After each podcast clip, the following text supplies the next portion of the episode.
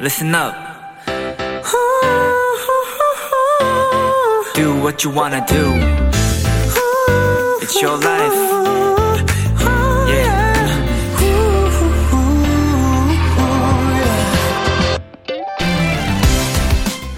꼭 한 달 전이네요. 5월의 첫날. 제가 비키라 오프닝에서 이런 얘기를 했었습니다. 챙길 사람도 신경 쓸 일도 많은 5월.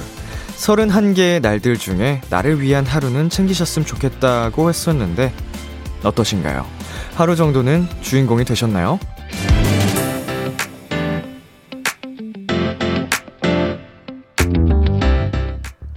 아무리 생각해도 그런 일이 떠오르지 않는다면 오늘 비키라가 주인공을 만들어 드리겠습니다. 축하, 위로, 공감, 거기에 선물까지. 도토리들이 원하는 대로 맞춤으로 챙겨 드릴게요. 이 시간은 여러분 겁니다. 비투비의 키스 더 라디오. 안녕하세요. 저는 DJ 이민혁입니다. 2022년 5월 31일 화요일 비투비의 키스 더 라디오 오늘 첫 곡은 엑소 유재석의 Dancing King이었습니다. 안녕하세요. 키스 더 라디오의 DJ 비투비 이민혁입니다. 네. 어 시간 정말 빠르네요. 예. 늘 이야기하지만 왜 이렇게 빠를까요? 어, 어린 시절이랑 비교하면 갈수록 시간이 빨라지는 거를 어, 더, 점점 더 체감하고 있는데 어, 뭐든 저희 인생 선배들, 어르신들은 다들 그러시더라고요. 너가 나이 먹을수록 시간은 더 빨리 갈 거다. 가속화되고 있는 이 시간의 흐름을 좀 누가 좀 막아줘. 왜 이렇게 빨리 가는 거야, 시간이? 벌써 5월이 끝났다고요? 깜짝 놀랐네. 음, 여러분 어떠세요? 좀 주인공이 되셨을까요? 하루 정도? 네, 아니더라도, 아, 내가 저 오픈 스튜디오로 연결하는 건가? 어떠셨어요? 주인공 돼본 적 없어요? 오늘 여러분을 주인공으로 만들어 드리겠습니다. 당신이 이 세상의 주인공! 네, 2656님께서 그 오프닝이 벌써 한 달 전이라니, 하하하하하. 6개월 지나면 한 살 더 먹는 거 슬프지 않아요? 절대! 어, 이제 이렇게 뭐, 1년 단위로 1월 1일 되면 한 살 먹는 거 아니지 않아요? 이제 어느, 언제부터는? 아직은 아닌가? 조만간? 네, 조만간이니까, 네, 저 지금 31살입니다, 여러분. 어, 조만간. 네, 이빈나님께서는 저는 5월에 생일이 있었어요. 의도치 않게 저를 위한 날이 있었네요. 음, 5월, 그러면 우리 빛나님은 5월이 아닌 때에도 뭐 6월, 7월 언제든 어, 한 달에 한 번 정도는 그렇게 자기를 예뻐할 수 있게끔 한번 해보자고요. 음, 나만을 위한 달, 내가 주인공인 날, 약간 이런 식으로 생각을 한번 해보자고요. 김수현님, 전 가족들만 챙겼지. 저의 하루는 못 챙겼네요. 흐흐. 라고 보내주셨는데, 음, 내 주변 사람들, 내 가족, 사랑하는 사람을 챙긴다는 건, 어, 주는 행복. 저도 뭐 남들한테 이렇게 줄 때 제가 더 행복감을 느껴요. 어, 물론 그런 사람들은 이렇게 주는 걸로도 충분할 수는 있겠지만, 그래도 하루쯤은, 네. 소연님 스스로를 돌아보면서 챙겼으면 좋겠습니다. 이진선님, 한 달 중에 하루, 나를 위한 시간, 없었던 것 같아요. 5월의 마지막 2시간 꽉 채워서 람디와 행복해져 볼래요? 네, 어, 오늘 이 시간부터 우리 진선님과 또 수많은 우리 도토리 분들 함께 저랑 즐겨보자고요. 여러분들이 주인공입니다. 비투비의 키스 더 라디오 청취자 여러분의 사연을 기다립니다. 람디에게 전하고 싶은 이야기 보내주세요. 문자 샵 #8910 장문 100원, 단문 50원. 어, 인터넷 콩, 모바일 콩, my K는 무료고요. 어플 콩에서는 보이는 라디오로 저의 모습을 보실 수 있습니다. 잠시 후엔 여러분의 연애 고민을 나누는 헬로멜로 엔플라잉 차훈 씨, AB6IX 전웅 씨와 함께합니다. 오늘도 훈훈한 헬로멜로 많이 기대해 주세요. 광고 듣고 올게요.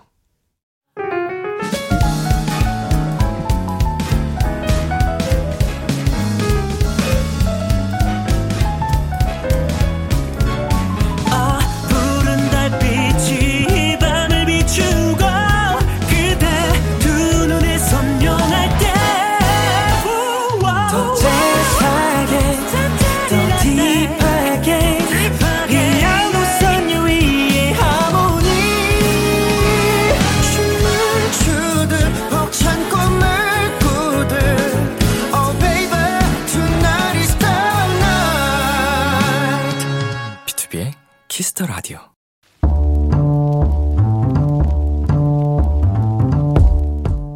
간식이 필요하세요? 한턱 쏠 일이 있으신가요? 기분은 여러분이 내세요. 결제는 저 람디가 하겠습니다. 람디페이. 심창희님, 람디, 저는 5년째 보람 수영장에서 수영 동호회를 운영하고 있어요. 지난 2년은 코로나 때문에 거의 만나지 못했는데 드디어 드디어 우리 보람 수영장이 다시 개관을 해서 회원들과 모임을 갖게 됐답니다. 동호회 분들과 만날 생각에 다시 수영할 생각에 너무 설레는 요즘이에요. 람디, 우리 회원분들과 먹을 간식 부탁드려요. 수영하고 먹을게요. 우리 창희님, 동호회 운영자분이시군요. 동호회를 운영하실 정도면 수영도 사람도 엄청 좋아하시는 분일 것 같은데요. 지난 2년간 참 고생 많으셨습니다. 이제 회원분들과 모임도 많이 가지시고 운동도 더 즐겁게 하시길 바라면서 오늘 남디가 간식 쏩니다. 수영하고 나면 엄청 배고프잖아요? 대리버거 10개 람디페이 결제합니다. 보람 수영장의 재개관과 수영 동호회의 발전을 기원합니다. 파이팅! 아이유의 어프 듣고 왔습니다. 람디페이, 오늘은 보람 수영장에서 수영 동호회를 운영 중인 심창희님께 대리버거 10개 람디페이로 결제해드렸습니다.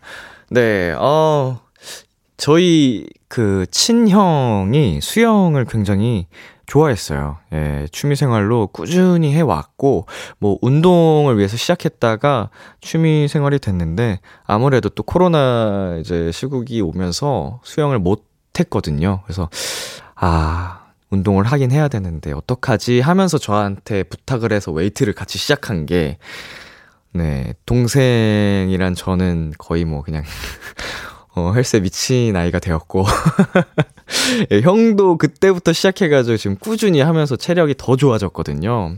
네, 수영장, 수영장 진짜, 어, 못 가본 지 오래됐는데, 심창희님처럼 또 저희 형처럼 수영을 좋아하는 분들에게는 희소식이네요. 또 이제 어, 자유롭게 다닐 수 있는 시간이 찾아왔으니까 또 사랑하시는 수영 다시 이제 마음껏 즐기시길 바라겠습니다. 이경진님께서, 와, 저도 물을 엄청 좋아해서 수영장 자주 다녔었는데, 사연 들으니까 오랜만에 가고 싶네요. 라고, 네, 보내주셨는데, 우리 경진님도, 오랜만에 수영장 가시면 또 이번 여름이 길고 뜨거우니까 물놀이 하기 딱 좋은 또, 어, 시기가 왔거든요. 즐기시길 바랄게요. 서지훈님, 전 수영 옷 갈아입고 전후로 씻는 게 너무 귀찮아서 몇 번 다니다 말았는데 꾸준히 하시는 분들 너무 대단해요. 우리 지훈님 같은 경우는 뭐 수영이, 어, 뭐 굳이 따지자면 취향에 잘 맞지 않았던 거죠. 어, 지훈님한테 더, 어, 잘 어울리는, 뭐 취향에 잘 맞는 그런 다른 뭐 취미 생활이 있을 거니까 꼭 수영이 아니더라도. 자, 김영주님. 파이팅! 저도 제대로 된 수영 안 한 지 3년 다 되어 가는 것 같아요. 곧 힘들게 수영하고 먹는 맛난 간식 타임 즐길 수 있겠죠? 네, 뭐 지금도 바로 즐길 수 있는 거 아닌가요? 음, 어, 이제 또 올해 그 시민 수영장 이런 거 오픈을 다 한다고 하니까 놀러 가서. 예, 신나게 놀고 맛난 거 먹고 씻고 그럼 아주 꿀잠까지 잘 수 있는 아주 perfect한 네. 그 뭐라 그래? 음, 그 뭐라 그래요? 코스. 요새 이렇게 단어들이 생각이 안 나서 큰일 났어요. 람디페이. 저 람디가 여러분 대신 결제를 해드리는 시간입니다. 저희가 사연에 맞는 맞춤 선물을 대신 보내드릴 거예요. 참여하고 싶은 분들은 KBS 쿨 FM, 비투비의 키스 더 라디오 홈페이지 람디페이 코너 게시판 또는 단문 50원, 장문 100원이 드는 문자 샵 8910으로 말머리 람디페이 달아서 보내주세요. 노래 듣고 오겠습니다. 르세라핌의 Fearless. 르세라핌의 Fearless 노래 듣고 왔습니다. 여러분은 지금 KBS 쿨 FM 비투비의 키스 더 라디오와 함께하고 있습니다. 저는 비키라의 람디 B2B 민혁이고요. 계속해서 여러분의 사연 조금 더 만나볼게요. 김혜리님, 람디, 학원에서 영어 모의고사 봤는데 2등급 올랐어요. 2등급 올라도 2등급이긴 한데, 그래도 너무 뿌듯했어요. 2등급 간당간당하지만 앞으로 더 열심히 해보려고요. 어우, 2등급 올라도 2등급 대단한 거예요. 제가 지금 졸업한 지 오래돼서 그러는데 8등급까지 있나요? 9등급까지 있나요? 헷갈리긴 한데. 아, 9등급까지 있어요? 야, 그러면은, 네, 9등급이면, 아, 뭐래, 2등급이면 상당히 높은 점수잖아요. 어, 정말 열심히 한 성취감을 지금 당장 많이 느끼셨으면 좋겠고, 누리셨으면 좋겠고, 다음에는 또 한번 목표를 잡아서 1등급 한번 가보죠, 우리 혜리님. 정말 정말 축하드립니다. 자, 3469님. 람디, 저 병원에서 일하는데 내일 공휴일이라 다른 곳은 다 쉬거나 오전 근무일 텐데 저희 원장님은 저녁 8시까지 정상 근무를 하네요. 아, 정말 현타가 시게 와요. 위로 좀 해주세요. 음, 음, 아이고. 삼서육구님, 네. 저였어도 현타가, 어, 강하게 왔을 것 같은 상황인데, 그래도, 네, 우리 3469님과 우리 원장님과 그 병원 덕분에 또 아프신 분들 중에 이렇게 도움을 받는 분들도 계실 거라고 생각을 하고, 아, 마음은 또 좋지 않지만 힘내셨으면 좋겠습니다. 정말 대단한 일을 하고 계신 거니까요. 어, 화이팅! 힘내세요! 네, 그리고 6833님. 람디, 저 동학, 고등학교 친구랑 생일 똑같은데 오늘 생일이어서 서로 축하해주고 생일 기념으로 혼자 인생 네컷도 찍었어요. 그리고 올해는 비키라 보면서 생일을 마무리할 수 있어서 행복해요. 음, 6833님, 일단, 어, 생일 정말 축하드립니다.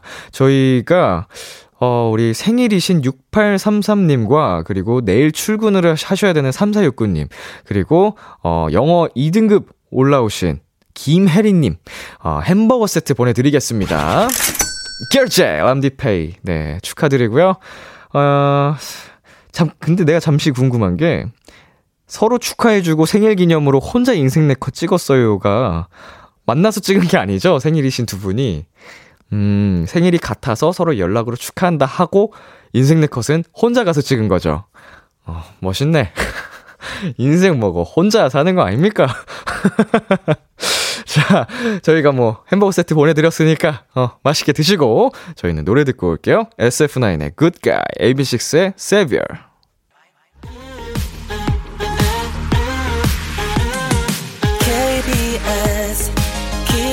라디오 DJ 민혁 달콤한 목소리를 월요일부터 일요일까지. 비투비의 키스 더 라디오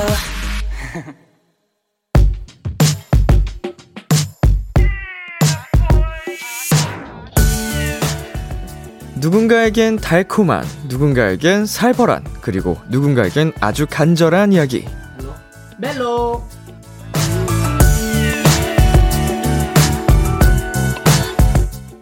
엠플라잉 훈씨, AB6 웅씨, 어서오세요! 안녕하세요 네, 한 분씩 청취자 여러분께 인사 부탁드릴게요. 네 안녕하세요 엠플라잉 기타리스트 차원입니다 안녕하세요, 엠플라잉 기타리스트 차훈씨. 네 안녕하세요 AB6 웅입니다 네, 어, AB6 웅씨, 안녕하세요. 자, 자, 네, 옆, 옆에 있는 마이크로 한번. 웅입니다 웅이 자, 아, 지금 마이크 살짝 예, 이상이 있는 것 같은데, 자, 조속히 해결을 해드리도록 하겠습니다. 네 분입니다 훈이, 웅이. 웅입니다 마이크 두 개 어, 멋있어, 멋있어. 오케이 오케이 지금 보이는 라디오로 보고 계신 분들은 그 마이크 두 개 지금 소액 하고 있는 걸 확인하고 계십니다. 이거 뮤직비디오에서 봤는데, 나 이런 거. 마이크가 한 10개씩 돼 있는 그런 장면. 맞아요 맞아요 맞아요 그런데 많이 나 자, 지금, 제 오디오 송출에 살짝 문제가 있는 듯 합니다. 하지만 저희는 당황하지 않고, 당황하지 않고 감독님이 잠시 들어와서 문제를 해결해 주시러 오셨습니다. 자, 안, 안녕하세요 안녕하세요 안녕하세요 이거 좀 더, 아유, 혹시 이거 좀 올리세요. 예. 고정을 해야 되나? 이거를? 아 제가 오, 오, 나온다, 나온다, 나온다, 나온다. 아, 자, 웅씨 해결, 해결, 해결. 아, 이거 좀 더. 고정되나요? 아니, 이거 좀. 안녕하세요. 안녕하세요. AB6 웅이고요. 네. 마이크 조정 중입니다. 네, 지금 조, 조정을 하고 있고요. 지금 훈 씨도, 네, 지금, 자, 마이크를 또 새로 하나 드리겠습니다. 아, 이렇게 하면, 조금 위치가 괜찮나요? 네, 이렇게 하면 될 것 같습니다. 지금, 어, 음, 아, 혹시 목소리 나오나요? 아 이제 열어주시면 나올 것 같아요. 어, 자, 지금 감독님께서 한번 현장에서 지금 조절을 해주고 계십니다. 과연, 과연 어, 지금 나온 거 나오나요? 아니에요? 나오나요? 어, 나온 것 같은데? 나오나요? 나옵니다, 어, 나옵니다, 나옵니다. Yes, 박수! 야 비키라 시작 이래 네. 어, 최초의 아찔한 순간이었는데요. 어, 저희는 또 당황하지 않죠. 어, PRO였기 때문에 어, 프로페셔널하게 당황하지 않고 그럼요, 그럼요. 어, 아무 말이나 하면서 버텨냈습니다. 그럼요, 그럼요. 네, 자, 너무 정상적으로 다시 돌아와서 네, 네. 맞습니다. 우리 웅씨 지난주에 AB6 원샷 초대석. 만났었잖아요. 맞아요. 활동 2주 차입니다. 컨디션 어떠세요? 어, 뭐, 첫날처럼 아주 너무 좋고요. 그리고 음흠. 일단 팬분들과 같이 소통을 하면서 무대를 할 수 있어가지고, 이게 힘들래 힘들 수가 없는 것 맞지, 같아요. 맞지. 아, 힘들 때마다 에너지를 듬뿍 받으니까. 맞습니다. 힘들 타이밍도 없군요. 맞습니다. 어, 앞으로는 어떤 일정들이 남아 있죠? 어, 저희가 이제 6월 4일, 5일 이제 팬 미팅을 합니다. 음. 무려 KBS 아레나홀에서 어, 이게 팬 미팅을 하게 되었는데요. 그때 팬 미팅에서 에비뉴 분들이랑 같이 재밌게 놀 예정이고 그리고 이제 끝나면 도쿄랑 일본 아 일본이랑 어, 미국으로 음흠. 해외 투어를 또 가요. 와. 그래서 어 외- 해외 에비뉴 분들까지 볼 예정입니다. 정말 전 세계 각지에 계신 어, 에비뉴 분들과의 소통이 준비되어 있군요. 네. 네, 우리 훈이 씨는 2주 만에 뵙습니다. 아 네. 어, 어떻게 지냈어요? 저도 약간 못지않게 많은 저희 엔피아 팬분들과 어허. 행복한 공연을 일주일에 두 번씩 만들고 왔습니다. 지난 주말까지 소극장 콘서트를 하셨다고. 네 맞아요. 어, 정말 또 행복했을 것 같은데 음. 네. 앞으로는 그럼 이제 또 무슨 일정들이 예정돼 있죠? 앞으로는 일단 저희가 뭐 공연에 하도 목말라 있는 밴드이다 보니까 네. 뭐 페스티벌이라든가 뭔가 저희가 라이브 무대를 제대로 보여드릴 수 있을 만한 아. 대라면 무조건 오. 뭔가 나가고 싶어하는 저희 멤버들입니다. 아, 페스티벌에 참여를 하신다면 정말 좋겠어요. 음. 아 진짜 이게 음. 그 현장에서 듣는 거랑 또 다르잖아요. 그럼요, 네. 그럼요. 음원으로 듣는 거랑 또 그리고 이제 하, 사운드가 페스티벌이라면 네. 또 최고급으로 세팅을 해주시기 그쵸, 때문에 그쵸. 그 밴드 특성상 이제 또 그 특유의 터지는 음악 예, 오. 다르잖아요. 다르죠. 아, 엠플라잉이 페스티벌을 한다면 저는 응원하도록 하겠습니다. 아, 감, 감, 감, 감 사합니다. 아, 꼭 가고 싶어요. 어, 시간 되면 저도 놀러 갈게요. 좋습니다. 네, 8600님께서 요즘 웅이가 미는 유행어 아쉽습니다는 어디서 나온 건가요? 웅이 특유의 표정 비키라에서 보고 싶어요 하셨거든요. 아 이게 음 아쉽습니다. 어. 이렇게 하는 건데 네. 그냥 어쩌다 보니까 나와 버렸어요. 그래서 어쩌다 보니까 그냥 놀릴 때 어. 조금 아. 사람들 킹받게 할 때 이제 뭔가 어 이렇게 하시면 뭔가 좀 안 좋은 드립이라고. 해야 될까요? 그런 걸 이제 어. 하시면 음 아쉽습니다 음, 이렇게 하는 편인데 오. 그거를 되게 에비뉴 분들이 좋아하시더라고요. 안 좋아한대요. 아, 그래요? 잠깐 근데 이거 지금 아쉽습니다 했는데 순간 제가 어제 코너에서 한 상황극을 맡은 그게 있거든요. 안경 가게 사장님 역할을 어, 어, 할 때. 아, 네. 이런 비슷한 말투로 하다가 빵 터진 기억이 있는데 어, 비슷하네요. 뭔지 모르시겠지만 이런 말투였거든요. 어, 어, 아쉽습니다. 아쉽습니다. 한번 보도록 하겠습니다. 한번 찾아봐 주세요. 알겠습니다. 네.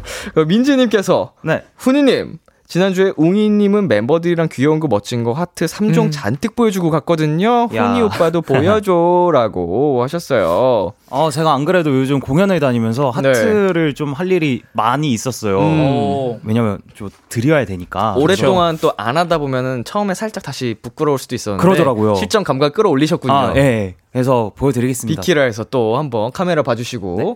저쪽 정면이죠? 자 하나 둘 셋. 일반 하트, 하 나 둘 셋. 윙크 하트, 하나 둘 셋. 더블 하트. 하트. 어 위에 위에 아, 네 머리 잘렸어. 이키키키. 아, 예. 네, 이렇게 어. 많이 보여드리고 왔습니다. 아, 훈이 잘하네.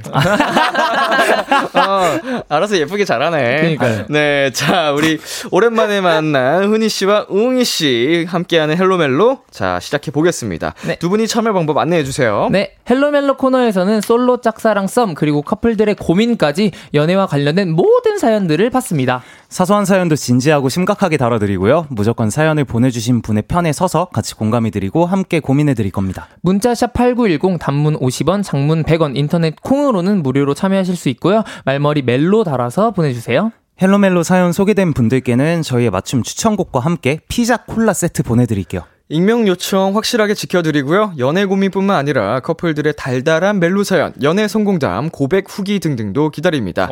네, 이번에는 헬로멜로 코너 속의 코너죠. 심쿵 시뮬레이션! 네, 우리 도토리 여러분들의 멜로 감성을 1000% 충전시켜드리기 위해서 저희가 준비한 시간입니다. 네, 저희 세 사람의 목소리로 듣고 싶은 달달한 얘기들 말머리 심쿵 달아서 지금 보내주세요. 심쿵 사연 소개된 분들께는 아이스크림 콘 바로 보낼게요. 웅이 씨부터 소개해 주실래요? 네, 3285님, 요즘 생활 패턴이 무너졌어요. 늦게 자고 일찍 일어나니까 하루 종일 꾸벅꾸벅 졸게 되네요. 훈이가 일찍 자라고 심장 따끔하게 한마디 해주세요. 오호. 음. 3285님, 괜찮아요. 좀 더 늦게 자도 돼요. 내일 아침에 심장 쿵 떨어지는 기분 겪고 싶으시면. 어, 너무 달콤해. 괜찮아요. 어. 근데 이게 남일 같지가 않아서 저도 그죠. 제 자, 생활 파트너이 너무 꼬여 있어가지고 약간 한참 모두가 생활하는 패, 시간대 항상 너무 졸리더라고요. 맞아요. 어 이게 해외 한번 갔다 오니까 맞아요. 네. 아직도 정신을 못 차리고 있어가지고 아 남일 같지가 않은데 살짝 지금 소름 끼치면서 무서웠습니다. 심장 쿵 어, 떨어지는 훈이 씨 얘기. 듣고 아, 정신 차려야 될 것 같은 느낌. 자 다음 사연 읽어주세요. 네, 4371님께서 친구가 막 자랑했어요. 남친이 전화로 노래를 불러준다나? 참, 부러우면 지는 건데 지기 싫어요. 우리 붕방강아지 친구 남친보다 왕 이쁘고 감미로운 목소리로 한 소절 불러주세요. 어, 알겠습니다. 어, 무슨 노래가 좋을까? 음. 사랑아 왜 도망가 수줍은 나이처럼 yeah. 예. 아, 우리 4371님, 네, 이제 부러울 일 없겠죠? 그렇죠. 자, 우리 사연 보내주신 3285님, 4371님 두 분께 아이스크림 콘 기프티콘 바로 보내드리고요. 저희는 노래 한 곡 듣고 오겠습니다. 엠플라잉의 How are you today? 오호. 엠플라잉의 How are you today 듣고 왔습니다. Hello Mellow 첫 번째 사연 웅씨가 소개해 주세요. 네, 5844님의 사연입니다. 제게는 어릴 때부터 친하게 지내는 친구들이 있어요. 저까지 여자 둘, 남자 둘, 네 명이고요 부모님끼리도 잘 아시고 따로 만나는 모임이 있을 정도예요. 진짜 말 그대로 어릴 때부터 봐온, 진, 그냥 남녀를 떠난 찐친 그런 관계였는데, 글쎄, 글쎄, 그중 한 명 친구가 요즘 좀 달라 보여요. 다른 친구 는 그냥 예전이랑 똑같거든요. 야, 왜 이렇게 늦게 와? 근데 얘가 얘기를 하면 갑자기 막 후광이 비치고 왔어? 오늘 좀 늦었네. 막 비지가 삐지가 깔리는 기분이 들고 그래요. 이건 아니다. 얘는 내 친구다. 내 귀가 이상하다. 부정도 해봤는데 제 심장이 너무 두근거리고 있네요. 내 남자친구를 어, 내 남자친구를 어떨까 상상을 해봤는데요. 잘 잤어? 보고 싶다. 내린다 너무 다정하고 sweet하고 정말 행복할 것 같은데요. 문제는 다른 친구들과 친구의 부모님입니다. 김치국일 수도 있지만 혹시나 잘 되면 어떻게 얘기하지부터 나중에 헤어지면 이 모임은 깨지는 걸까까지 걱정이 앞서네요. 저 어쩌죠? 그냥 미래는 걱정하지 말고 들이대 볼까요? 잃기 싫은 관계들이 너무 얽혀 있어서 고민입니다. 헬로멜로 첫 번째 사연 오랜 친구가 갑자기 이성으로 느껴진다는 5844님의 사연이었습니다. 혹시 이렇게 비슷한 상황을 겪었던 분들 본인 경험담이나 조언 함께 고민해서 보내주세요. 친구에게 설레게 됐다는 내용은 사실 헬로멜로 앞으로 굉장히 많이 오는 사연인데요. 훈이 씨랑 웅 씨는 이 사연을 보고 어떤 생각이 드셨나요? 정말 양날의 검일 수도 있겠다. 음. 라는 생각이 제일 먼저 들었어요. 또 그동안에 받았던 또 친구에서 연인의 감정을 느끼는 사연들하고 또 사뭇 네. 어, 다른 더 복잡한 관계가 맞아요, 얽혀 맞아요. 있는 사연이었어요. 진짜 고민일 것 같아요. 왜냐면 어. 친구면 평생을 같이 인연으로 지낼 수 있는 그런 사이일 수도 있는데 음흠. 연인이라면 그래도 깨질 수 있는 확률이 더 크잖아요. 음, 음, 음. 그래서 엄청나게 고민일 것 같습니다. 네. 자, 만약에 두 분이 사연자 분이셨다면 어떻게 할 것 같아요? 고백을 하실 것 같으세요? 아니면 안 할 것 같아요? 저는 어, 어, 먼저 먼저 얘기해. 일단 저는 어차피 사람은 후회를 합니다. 음. 그래서 후회를 할 거면 안 하고 후회하지 말고 하고 후회를 할 것 같아요. 음. 어허. 일단은 우리 훈 씨였다면 고백을 네. 한다. 네. 어. 저도? 저도 고백을 한다입니다. 어, 이유는요? 왜냐면 어차피 친구한테 지금 설레고 좋아하는 감정이 생겼다면 음. 아마 돌아가기 쉽지 않을 거예요. 맞아요. 옛날로 음. 돌아가기 쉽지 않을 거기 때문에 그냥 그래서 좀 힘들 바에는 그냥 고백을 딱 하고 멋있게 차임에 멋있게 그리고 음. 친구로 지내고 이렇게 하면 좋을 것 같습니다.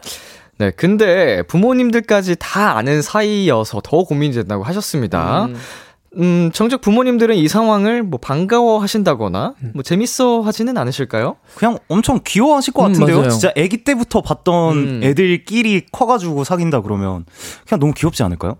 귀여울 것 같아요. 네. 예, 내 자식이. 맞아요. 우리 훈 씨의 자식과 웅 씨의 자식과 네. 갑자기 눈이 맞았어. 귀여워. 뭐 내 딸 혹은 내 아들이 음, 음. 우리 두 분의 뭐 아들 혹은 딸과 이렇게 눈이 맞았대. 어.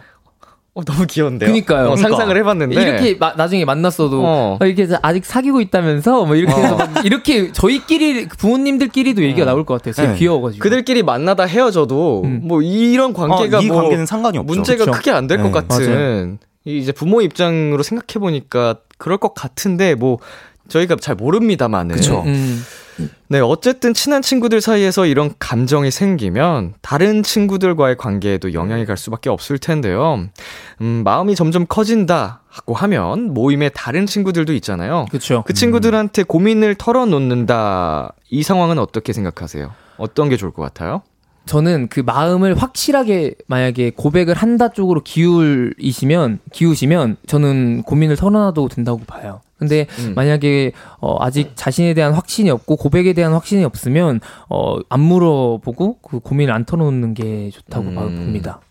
훈 씨는 어떻게 생각하세요? 저는 절대 안 된다고 생각을 하고요. 어허. 왜냐하면 이게 진짜 친한 친구들끼리의 모임이잖아요. 네. 근데 거기에서 진짜 친하니까 얘기를 한다는 것도 그 친구가 알 수 있을 거란 말이죠. 네. 그러면은 어떻게든 이 친구는 이 둘이랑 이어지게 해주려고 일부러 막 이렇게 오버액팅을 하시다가 음. 오히려 그게 더 효과가 날 것 같아요. 음. 그래서 아. 차라리 아예 연고가 없는 다른 친 다른 정말 친한 친구한테 고민을 털어보는 게 어떨까 싶습니다. 부모님한테 고민 상담하는군요. 그냥 문득 든 생각인데, 어. 어, 이렇게 친구한테 고민, 이렇게 털어놓는 게, 뭐, 역효과가 날 수도 있는 상황이라면, 어, 네. 부모님에게 그냥 솔직하게, 엄마, 혹은 아빠, 어, 나 어떡해. 근데 부모님이 더 표정 관리. 못하실 것 같아. 더안될 것 같아요. 나 부모님은. 누구 누구 좋아하게 됐어. 이러면은, 안 돼, 안 돼? 아, 안 부모님 돼. 더안 돼요. 안 된다고 합니다. 네. 아, 안 돼, 안 돼. 안 돼. 아찔했어. 네. 그, 우리 헬로멜로는 사연자님의 편이잖아요. 네. 사연 주신 5844님께 우리 두 분이 한 마디씩 해주시겠어요? 어, 후회 없는 결정하시고, 어, 후회 없는 선택하셨으면 좋겠습니다. 그리고 저희는, 어, 사연자님의 사랑을 응원합니다. 아, 훈 씨도 한마디 해주세요. 음, 친구에서 약간 이성으로 보이신다면 이미 건널 수 없는 강을 건넌 게 아닐까라고 음. 조심스럽게 생각이 듭니다. 어, 저는 이 사랑 응원합니다. 아하. 아, 저희는 정말 열심히, 열렬하게 이 자리에서 응원하고 있겠습니다. 파이팅. 4041님, 저 똑같은 경험자인데요. 냅다 고백해놓고 어색 어색해진 분위기에서 부모님들이 아유 사돈 이렇게 서로 부르면서 놀려서 더 어색해짐요. 웃음 웃음. 겉봐요. 안 돼요. 진짜 안 됩니다. 근데 부모님들은 귀여워하시고 음, 재밌어 음. 하시네요. 같은 상황인데. 네. 네, 이거는 이제 당사자들끼리의 그 관계만 해결이 되면 네. 진짜 커플로 이어질 수도 있는 상황인 것 같아요. 맞아요. 어허. 그리고 7651님께서 저는 그냥 고백하고 지금 친구로 잘 지내고 있어요. 오. 케바케지만 그래도 끙끙 앓고 있는 것보단 나을 것 같아요. 저는 초딩 때부터 친구였거든요. 야, 야. 쿨하시네, 그래도. 음, 그래도 말을 하는 게 고백을 맞아요. 하는 음. 게그 후에도 오히려 털어낼 수가 네. 있다. 네. 맞아요. 말씀이신 것 같아요. 이혜림님께서 저 완전 똑같은 경우인데요. 저는 직진했습니다. 현재 그 친구는 제 남친. 어우. 많이 신경 쓰이더라도 고백하는 게 더 좋더라고요. 무조건 직진! 야, 이게 여러 가지 같은 상황 속에서 다른 결과들이 이렇게 속출하고 네. 있는데 결론은 다들 고백하라고 네. 좀 조언을 음, 해 주시네요. 맞아요, 맞아요. 노예민님께서 그 남사친분에게 여친 생기면 눈물 광광입니다. 아. 그냥 질러요. 냅다 질러. 맞네, 맞네. 맞아요. 음. 맞네, 맞네. 맞아요. 이렇게 좀 고민하는 사이에 또 남자친구가 여자친구가 생길 수도 있는 맞아요. 문제니까 음. 일단은 예, 이렇게 한번 모두의 의견에 따라서 용기를 내서 고백을 한번 해보시기를 저희가 응원하겠습니다. 화이팅! 네. 잠깐 광고 듣고 올게요.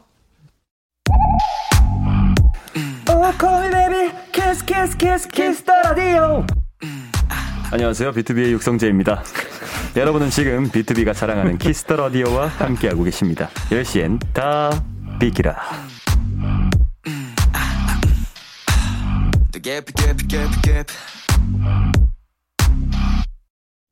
KBS 쿨 FM, BTOB의 키스 더 라디오 화요일 헬로멜로 함께하고 계십니다.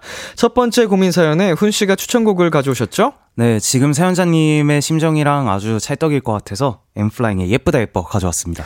훈 씨의 추천곡 엠플라잉의 예쁘다 예뻐 이 곡 듣고 저희는 잠시 후 11시에 만나요. 기대해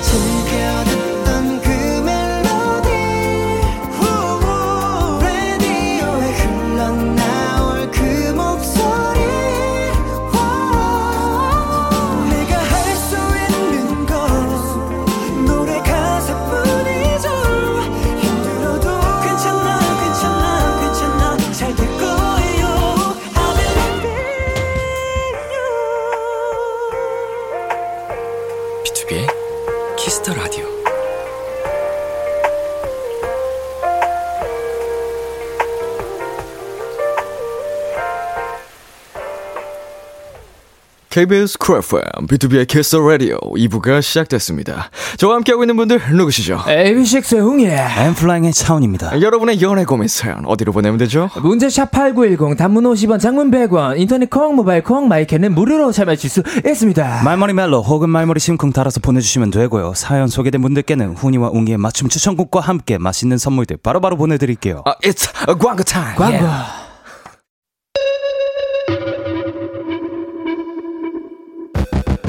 여러분은 지금 대휘랑 AB6IX가 좋아하는 키스 더 라디오와 함께하고 계십니다. 비키라 럭여만 웅아, 섹시해. 럭여만 네, 비투비의 키스 더 라디오 헬로 멜로 엔플라잉 훈 씨, AB6IX 웅 씨와 함께하고 있습니다. 짧은 고민 사연 몇 개 소개해 드릴까요? 네, 3522님. 저희는 사귄 지 5주년 되는 커플입니다. 곧 저희 커플의 기념일이 다가오는데, 이번에 커플 사진 촬영을 하기로 했어요. 뻔한 스튜디오 말고 야외에서 색다른 컨셉으로 찍고 싶은데요. 영 아이디어가 떠오르지 않네요. 세 분이 일로 촬영 많이 해보셨잖아요. 음, 여기서 요런 컨셉으로 찍으면 좋겠다. 하나씩 추천해주세요. 자, 커플 사진입니다. 야하. 아, 이제 5년 차면은 뭐 또 평범한 어느 스타일의 그런 데이트도 다 해보셨을 것. 같고, 음, 음, 뭐 사진 촬영이 처음이실 것 같지도 않고요. 음. 어떤 게 있을까요? 좀 공원 같은데 아니면 좀 예쁜데 가가지고 음. 좀 탁 트인 공간 가가지고 공간. 웨딩 사진처럼 사진을 찍는 거예요. 오. 웨딩 별로 5년 차 연인인데 그- 그냥 그 식까지 올려야겠네. 드레스나 드레스 같은 거 이게 네. 빌리면 또 싸게 빌릴 수 있잖아요. 음, 음, 음. 그래서 컨셉 느낌으로 웨딩 촬영 느낌으로 아예 그냥 컨셉 촬영이라고 네. 생각, 네. 컨셉이라 생각하고, 네, 네, 네. 오, 네, 좋을 것 같습니다. 그래서 어, 어, 저도 사실 요즘 올림픽 공원 가면은 엄청 막 푸릇푸릇하고 이쁘니까 네. 그렇게 그쪽으로 추천을 드려볼까 했는데 앞에서 해주셨으니까 그러면은 아니면 아예 되게 야외 어디서 찍어도 사실 자연광에서는 다 이쁘긴 한데 약간 유명한 또 그런 영화 촬영지, 드라마 네. 촬영지 이런 데 있잖아요. 뭐 청보리밭. 아, 네. 뭐 이런 데도 사실은 딱 날씨 좋고 계절 맞은 데서 맞아요. 하면 어, 예. 아니면 두 분이서 공통적으로 좋아하시는 아티스트 분이 계신다면 그 아티스트 앨범 자켓을 어. 따라해 보시는 건 또 어떨까? 재밌겠다. 아, 재밌겠다. 근데 저는 이 와중에 뭐가 생각나는지 아세요? 어떤 거요? 커플 바프. 커플 바프. 아, 진짜 여기 이 자리에 수맥 흐른다니까. 그러니까 여기 좀 뭐가. 있어요. 아니 운동해서 두 분이 얼마나 건강하고 예쁘겠어요 이게 그 젊- 젊은 나이에 얼마나 아름답겠습니까 두 분에서 어. 근데 바디 프로필 찍을 때 엄청 예민하다면서요. 그러면 그 바프까지 말고 그냥 뭐 무슨 수영복을 입고 두 분이 음. 약간 바다나 이제 호텔 이런 예쁜 어우. 곳에서 음, 음, 음, 음. 그런 약간 호캉스 느낌으로 촬영해도 아, 그런 좋죠. 것도 좋죠. 예 재밌지 않을까요? 음, 이 와중에 운동 생각하고 있는 제 모습이 너무 웃겼어요 저도 스스로 자, 어, 김소연님께서 부모님 사진 따라하기 의상 비슷하게 입고요. 오, 와, 좋다. 좋다. 라고 하셨는데, 와, 이 정도면은 진짜 거의 결혼해야 되는 거 아닌가요? 재미는 있을 것 같다. 네. 네. 그리고, 안예나님께서 저는 남자친구랑 캠퍼스 커플로 만났어서 나중에 결혼할 때 학교에서 스냅 찍기로 했어요. 두 분이 처음 만난 곳에서 찍어보시는 건 어때요? 와 이거 와. 너무 와. 로맨틱하다. 진짜 이거 장소에 따라서 정말 로맨틱해질 수도 것 맞아요. 맞아요, 맞아요. 잘못될 수도 있어요. 그쵸. 뭐 식당에서 만났으면 큰일 나는 거죠 이제. 어, 뭐, 큰일 날 것까지는 없지만. 뭐 추어탕 집에서 딱 어. 만나가지고 어, 우리 361번 1번 버스에서 만났잖아. 아, 이러면은. 아, 그러면 찾기 뭐 너무 힘들죠. 촬영하기도 힘들고. 그쵸. 예. 자, 다음 사연 읽어주세요, 홍씨. 이은님께서 보내주셨습니다. 저는 대학생 커플 도토리예요. 내일이 휴일이잖아요. 근데 남자친구 부모님이 밥을 사준대요. 사주신대요. 이 자리는 처음이라 이런 자리는 처음이라 떨리는데 또 제가 검색을 해보니까 막 코스리 나오는 엄청 비싼 레스토랑이더라고요. 후덜덜. 그래서 남친 부모님께 드릴 간단한 선물 같은 걸 준비하려고 하는데 뭘 드리면 좋아하실까요? 내일 뭘 조심하면 좋을까요? 여동생이다 생각하고 조언 마구마구 해주세요. 야, 이, 어렵네요. 이거 네. 참. 하, 그러니까 사실은 이제 정말 가까운 나의 부모님이다, 뭐 음. 나의 형제 자매다 하면은 뭐 대수롭지 않게 그쵸. 오히려 이제는 뭐 그들이 갖고 싶어 하는 거, 음. 네. 뭐 엄마 못 갖고 싶어, 뭐 아버지 뭐 갖고 싶어서 이런 식으로 하면 되는데, 음, 남자친구의 부모님께 드리는 선물이니까 정말 고민이 많이 될 것 같아요. 맞아요. 근데 이제 여름이잖아요. 네. 이제 그리고 햇빛 햇빛이 좀 세더라고요. 음. 그래서 뭐 양산 같은 거나 음. 아니면 좀 좋은 선크림 음, 같은 음, 거. 음, 왜냐면 음. 이제 여름 되면 이제 좀 기미 같은 것도 올라오고 그렇게 좀 스트레스 많이 받으실 수도 있으니까 네네. 선크림 같은 것도 괜찮을 것 같아요. 좀, 좀 가격대가 있는 좀 어, 부모님들이 쓰실 만한. 마음씨가 또 느껴지는 음. 예쁜 마음씨. 음. 어, 훈 씨는요? 저도 그런 것도 되게 좋은데 그냥 반대로 생각을 해봤어요. 음. 뭔가 어, 내 정성이 엄청 많이 들어있는 무언가면 어떨까? 뭐 예를 들어서 뭐 직접 만든 정말 유기농으로 만든 비누라든가 아. 그러니까 부모님들을 생각을 해서 뭔가 몸에 좋은 것만 이렇게 가득가득 넣은 영, 정말 열심히 만든 그 음. 무언가 본인이 잘하는 걸 살려서 만들 수 있는 그 무언가면 오히려 더 이쁘게 봐주시지 않을까. 어. 직접 약간 숙성시킨 뭐 유산균이 가득한 이런 뭐 이런 어, 예, 예, 예, 예. 양배추 뭐 이런 이런 거. 어, 뭐 그런 것도 좋고요. 어. 그러면 오늘부터 잠을 안 주무시고 내일 가지고 가지고 오늘 지금부터 당장 지금 라디오 끄세요. 라디오 끄고 어, 만들시기를 어, 시작하세요. 뭐라도 이제 정성이 네. 담겨야 되니까 그만 들으세요. 아, 내일이시구나. 그만 들으세요. 지금부터 당장 만들어. 어, 이- 자, 우리 4835, 아, 아니죠. 지금 청취자분들은 꽃을 제일 많이 추천해주고 음. 계신다고 합니다. 음. 맞아요. 꽃도 생각했어요. 꽃 좋은 것 같아요. 꽃도 근데. 이제 또 이렇게 너무 가벼워 보이지도 네. 않고 음. 음, 마음이 담긴 누구나 받으면 또 기분이 좋을 수 그쵸. 있는 선물이니까 부담스럽지도 않고 네. 어, 좋은 생각인 것 같습니다. 음, 꽃 자, 이거 웅씨 읽어주세요. 심쿵 사연. 네, 4835님이 보내주셨습니다. 애청자 붕방강아지 웅이 팬이에요. 지난 주말에 생일이었는데 웅이가 주미 누나 생일 축하해요 라고 얘기해 주, 주면 올해 가장 큰 선물이 될 것 같아요. 이번 주말에 팬미팅 가서 열심히 응 원할게요 라고 하십니다. 네. 어, 주미 누나 생일 축하해요. 하트 어, 청량해, 청량해. 어, 생일 축하드립니다. 생일 축하했습니다. 자, 그리고 훈씨 읽어주세요. 네, 신종우님께서 심쿵 저 요즘 학교랑 학원 사이에 쉬는 시간이 없어서 너무 힘들어요. 힘낼 수 있는 예쁜 말 해주세요 라고 해주셨는데 어 다른 친구들은 쉬는 시간이 있을 수도 있겠지만 쉬는 시간이 없는 만큼 미래에 더 밝게 빛날 겁니다. 파이팅이에요. 반짝반짝 빛날 당신의 네. 미래를 위해 응원합니다. 응원합니다. 자, 저희 어 헬로멜로 다음 사연으로 넘어가 보도록 하겠습니다. 훈 씨가 소개해 주세요. 네, 청취자 익명 요청님의 사연입니다. 제 남자친구에겐 고등학교 때부터 친하게 지내는 절친 7명 모임이, 모임이 있습니다. 남자친구도 저를 그 친구들에게 가장 먼저 소개시켜줬고요. 또 이제는 저도 스스럼 없이 만나는 그런 모임인데요. 문제는 그 친구들이 제 앞에서 남친의 과거 얘기를 한다는 겁니다. 야, 야, 야, 훈이 좀 봐. 야, 예전에 연애할 때랑 완전 딴 사람이네. 그니까 전 여친한테 나쁜 남자 스타일이었잖아. 아, 그건 이번 전 여친한테 그런 거고, 그 전 전 여친한테는 엄청 잘했지. 이벤트 같은 것도 하고 막 그랬잖아. 아, 물론 친하니까 처음엔 저도 같이 웃었는데 전 여친? 전 전 여친? 대체 전 여친이 몇 명이나 있나 싶고 맞다. 그리고 한 친구는 저한테 뭘 했는 줄 아세요? 우리가 흔히 여친들 지난 연애들 다 알잖아. 진짜 정말 그 중에 네가 제일 낫다. 진짜야.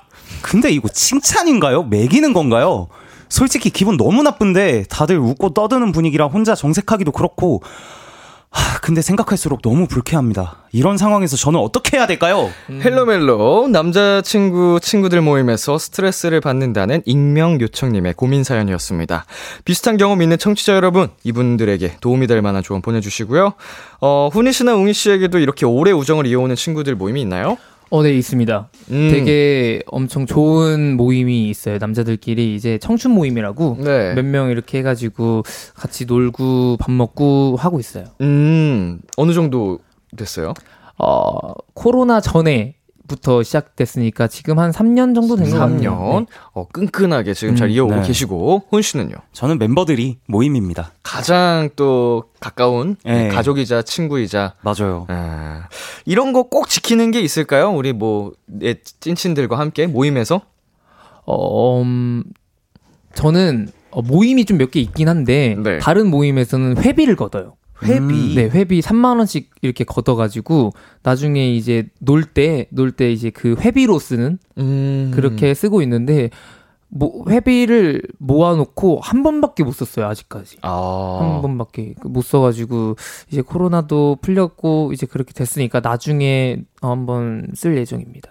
훈 씨는요? 저희 같은 경우는 가식이라고 그래서 일주일에 한 번씩 한 번은 무조건 가족 식사를 해야 되고요. 저희끼리 모여서 와. 그리고 한 달에 한 번씩 돌아가면서 그 사람이 원하는 취미 생활을 같이 해줘야 돼요. 대박.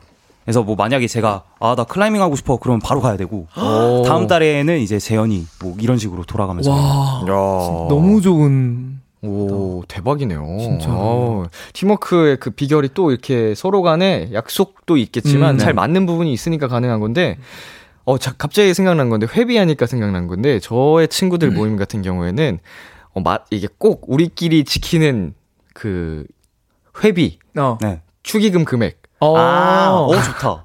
예. 그냥 뭔가 그래도 가장 서로 끈끈한 친구들인데, 누구는 많이 내고 누구는 적게 내고 이런 것도 네. 그쵸. 조금 네. 어, 괜히 그럴 수 있으니까 저희가 항상 맞춰서 내기로 했거든요. 어. 그래서 어, 이번에 너희 얼마 내? 이렇게 해서 맞춰서 내고 있는데, 음.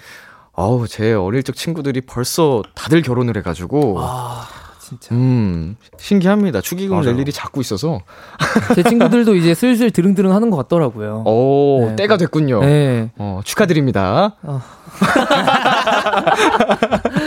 네. 어, 그래도 내 친구들 모임.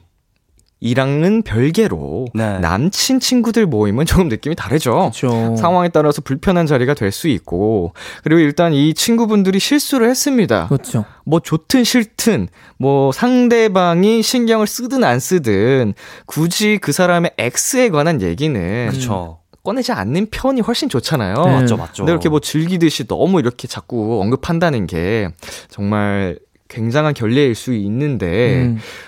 아, 이런 좀 전 여친 얘기들 말고도 어, 이런 자리에서 또 조심해야 될 게 뭐가 있을까요?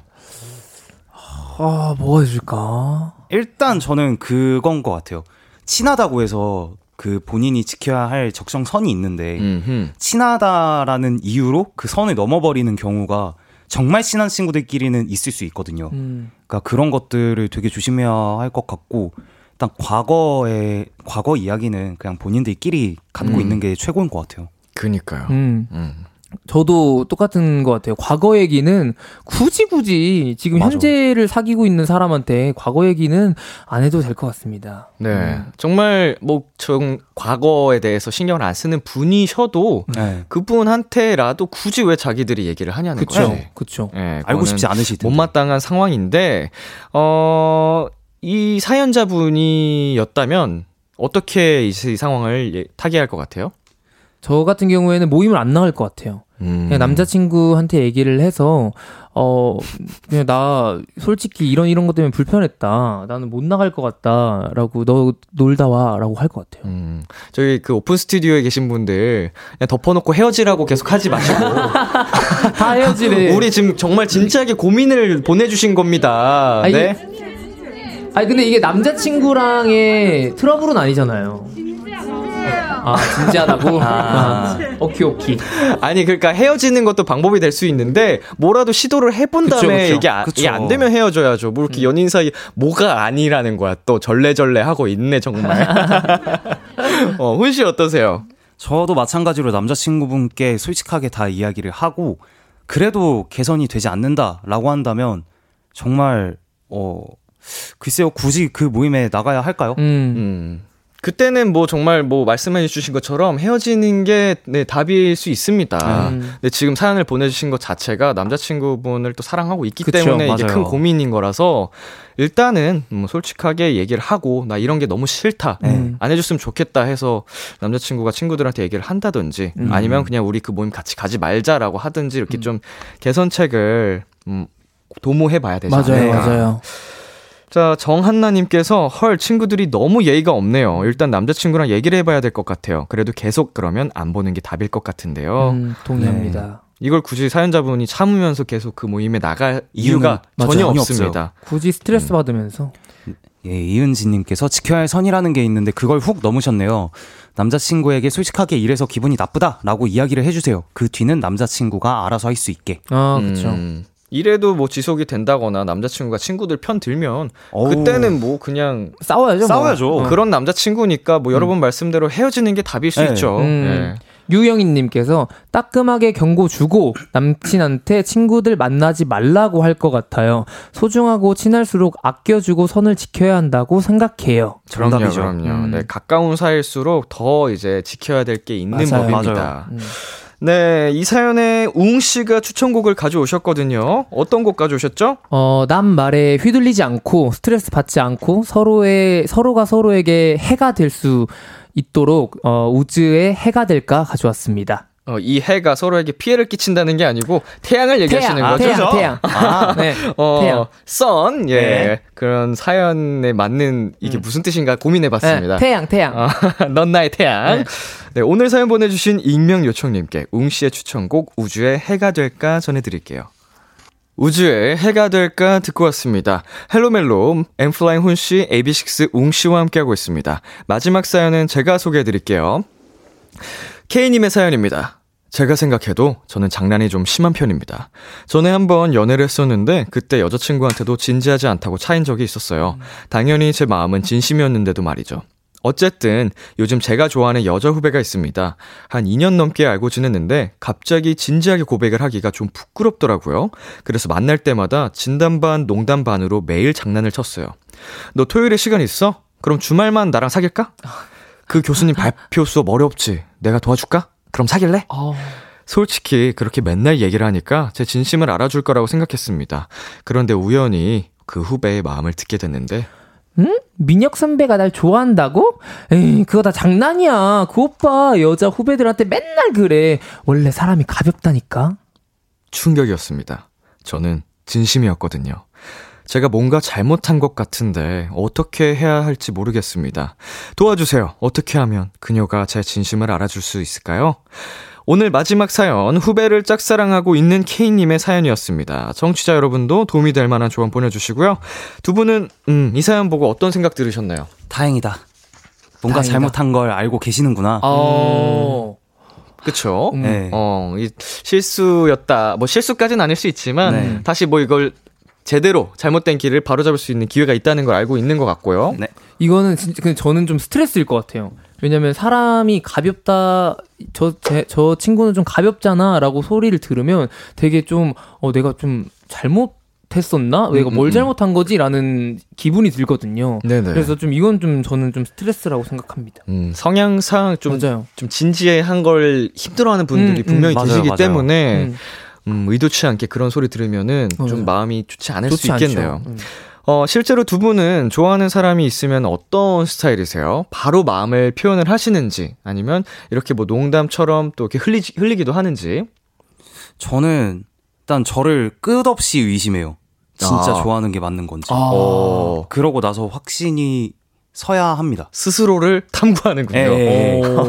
어, 밤마다 생각나는 게 이게 맞는지. 아, 어. 내가 내가 진짜 진심으로 이 사람을 어, 좋아할 수 있는지를 음. 저를 계속 의심을 해요. 순간의 착각은 아닌지. 예, 예. 어. 오. 그러면 그렇 근데 순간의 착각이었으면 이 사람한테 너무 미안하잖아요. 어, 그- 그래서 확신이 들면 한 네. 번에 이제 딱 고백을 하시는군요. 음, 웅 씨는 어때요? 전 직진입니다. 직진. 직진 완전 그냥 음. 바로 표현하고 음. 바로 어 그랬던 것 같아요. 어, 어, 다들 멋지네요. 멋집니다. 예. 어, 오늘 사연자분은 너무 장난 같은 고백이 음. 문제였던 것 같아요. 그것도 너무 자주 했던 아, 근데- 것도. 그래서 사실은 이게 처음 음. 한 번 이렇게 장난식으로 했으면, 어, 흠칫했을 수 있어요. 네. 음, 음, 어, 음. 이 사람이 장난인가? 진심인가? 했을 수 있는데, 그거를 수차례 계속 이렇게 가볍게 가볍게 던지니까, 맞아요. 그 양치기 소년처럼, 음. 아, 이 사람은 또 그냥 장난식으로 하는구나라고 넘기게 됐던 것 같아요. 음. 어, 이 두 분, 우리 두 분 주변에도 네. 이렇게 장난처럼 혹은 진짠가 헷갈리게 하는 사람이 있나요? 저는 이게 좋은 것 같아요. 음. 왜, 오. 아, 왜냐면 저는 그 고백 그런 게 아니라 전 좀 이렇게 장난도 많고 밝잖아요. 네. 그러다가 이제 아 하지 마. 막 그 뭐지 친구들이 막 이렇게 놀리잖아요. 그러면 아 하지 마. 하지 마. 진짜 하지 마. 진짜 하지 마. 이렇게 하게 되면 친구들이 몰라요. 아, 계속 그냥 괜찮은데 하지 마라고 하는 줄 알고. 네, 네, 그래서 음. 전좀 이거 너 지금 진짜 화내는 거야? 라고 물어볼 정도로 음. 그렇게 해더라, 해가지고 진짜 화내는 거니까 하지 말고 왜 좀 이렇게 좀 이렇게 얘기하는 진지하게 편입니다. 얘기를 해야만. 아, 네, 네, 네. 오. 근데 뭐 그런 장난 같은 경우에는 처음부터 하지 마라 이렇게 하는 것도 좀 아, 그쵸. 아. 하니까 어 그거는 그 친구들이 잘 해야죠. 어, 어, 그렇죠. 어. 뭐 장난쳤는데 갑자기 정색하면 그것도 따로 그쵸, 그쵸. 약간 싸해지니까. 네, 네. 어, 훈 씨 주변에는 아마 저도 재현이 가 아마 좀 약간 장난기가 네, 많아서 음, 음. 장난기도 많고 밝기도 엄청 밝은 음, 친구다 음. 보니까 약간 어 좀 그런 것 같아요. 약간 웅 씨랑 비슷한 어, 상황. 맞아요. 음. 자, 지금 사연상으로 후배분은 K님의 마음을 모르는 것 같은데, 음. 심지어 원래 사람이 가볍다라고 부정적으로 음. 생각하고 있습니다. 후배의 마음을 돌릴 수 있는 좋은 방법, 뭐가 있을까요?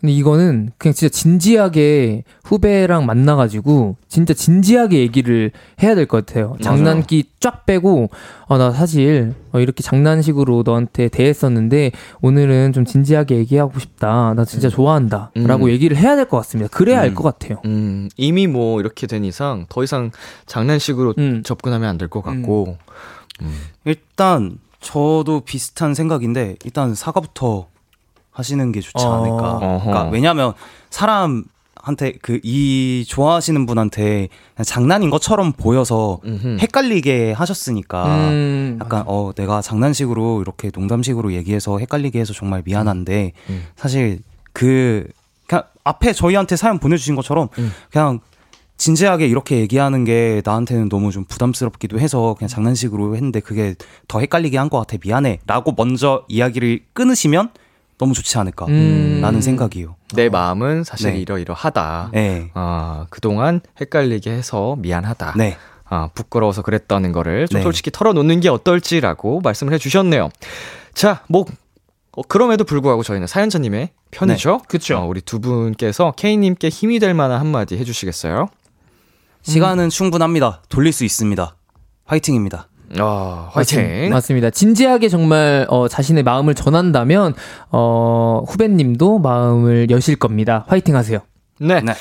어, 청취자 반응을 한번 살펴보겠습니다. 엔진님께서 고백은 장난처럼 하면 안 돼요. 맞아요. 그렇죠. 음, 뭐 처음 한두 번이야 그냥 그럴 수도 있겠지만 이거 너무 자주 그러시는 게 네. 문제가 좀 커진 것 같고요. 음, 네, 김선영님께서 어쩌긴 진심으로 진지하게 고백해야죠. 맞아요. 어, 맞습니다. 음, 멋있네요. 언적인.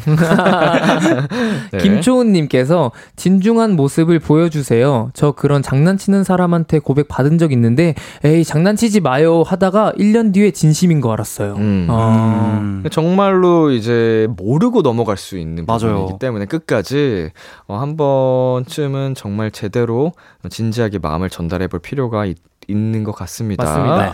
네, 훈 씨. 네, 이혜원님께서 근데 진지하게 해도 잘 안 통할 것 같은 느낌 유유. 음, 뭐 이미 약간 그런 음. 이미지가 생겨 박혀버려서. 있어서 그걸 되돌리기까지는 어, 쉬운 과정은 아닐 거예요. 맞아요. 하지만 뭐 진짜로 어, 사랑하는 사람이 됐다면 음. 뭐 그럴 만한 노력은 해봐야겠다. 당연하죠. 음. 김미수님께서 앞으로는 바뀌겠다고 꼭 말하고 꼭 바뀌셔야 돼요. 라고 보내주셨습니다. 맞습니다. 자, 뭐 응원을 해드리는 수밖에 없겠네요. 음, 네. 예, 이렇게 열심히 변하려고 노력하고 솔직하게 고백을 하더라도 어떻게 될지 모르겠지만 음, 일단은 이런 일을 경험하심으로써 K님도 앞으로 어, 연애하는 스타일에 있어서도 조금은 생각해 볼 수 있는 기회가 됐기를 바라겠습니다. 네.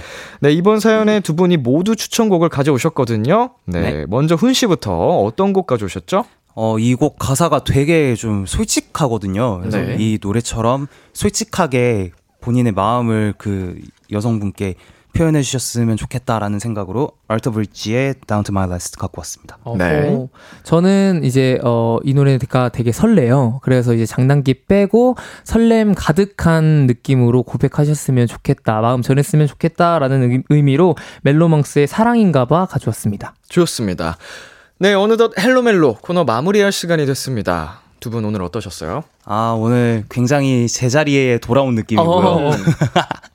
그래서 오늘도 역시나 와주신 분들 덕분에 그리고 여기 DJ분들 덕분에 음. 너무 재밌게 놀다 갑니다. 음. 아유, 감사합니다. 저희가 또 2주 만에 했잖아요. 그쵸. 2주 만에 했는데 어 저번 주에 한 것처럼 너무 또 자연스럽게 진짜로 이번 이제는 너무 잘 맞는 것 같아요. 그래서 음. 항상 너무 재밌고 다음 주도 기대하면서 일주일 보내도록 하겠습니다. 그 중간에 이렇게 사연 중에 이제 세 사람이 진짜로 형제 같아. 아, 봤어요, 뭐 이런 저도. 게 있었거든요. 네. 그래서 어, 재밌게 편하게 서로가 서로를 잘 알고 즐기는 네, 세 사람이 된 것 같아서 저도 참 즐겁네요.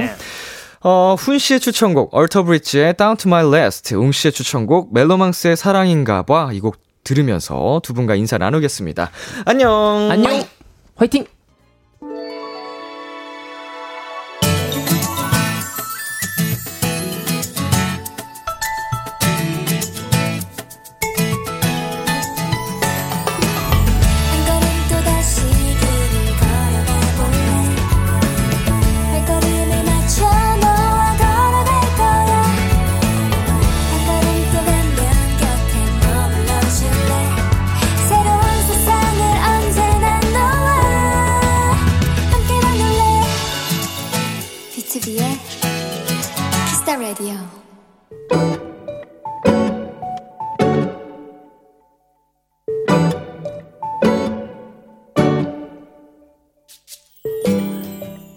요즘 대학교 2학년 여동생 얼굴 보기가 힘들다. 작년엔 거의 비대면 수업이라 집에만 있었는데 요즘은 아예 학교에서 사는 것 같다. 집에 와서도 늘 동기들이랑 톡에 영상통화에 바쁘고 주말에도 무슨 학교 일이 그렇게 많은지 모르겠다. 얼마 전 아침에 잠깐 마주친 동생은 곧 학교에서 축제가 열린다며 잔뜩 상기되어 있었는데 아마 오늘이 그날이었던 것 같다.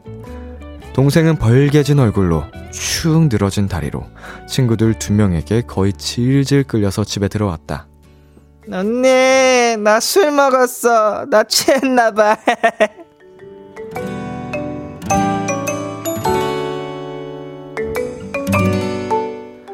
엄마의 등짝 스매싱에도 헤헤 거리는 동생의 모습에 나도 모르게 웃음이 터졌다. 단발머리 꼬마가 언제 어른이 됐나도 싶고 몇 년 전 내 모습이 불쑥 떠오르기도 해서 오늘의 귀여움 알딸딸 동생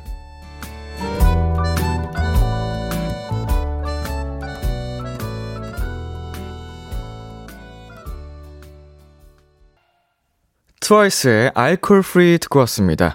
오늘의 귀여움, 오늘은 청취자 은정님이 발견한 귀여움, 알딸딸 동생이었습니다. 아, 누구나 한 번쯤, 네, 경험할 수 있는, 어, 일이죠. 음, 만취.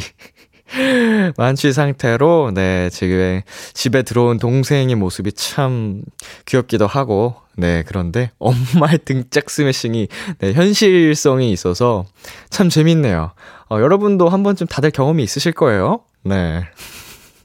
자연스러운 과정인데, 처음 성인이 되어가지고, 아유, 숙취는 없었나 몰라. 저 정도 취했으면. 다음날 겔겔대고 막 힘들어 했을 수도 있는데. 언니의 눈에는, 우리 은정님의 눈에는 참 그 귀여운 동생의 모습이었나 봅니다. 네, 권예원님. 사연 들으니 제 동생도 성인 되자마자 새벽에 술 냄새 풍기며 친구 둘한테 끌려서 집 들어왔던 기억이 나네요. 네, 예원님도 그러셨잖아요.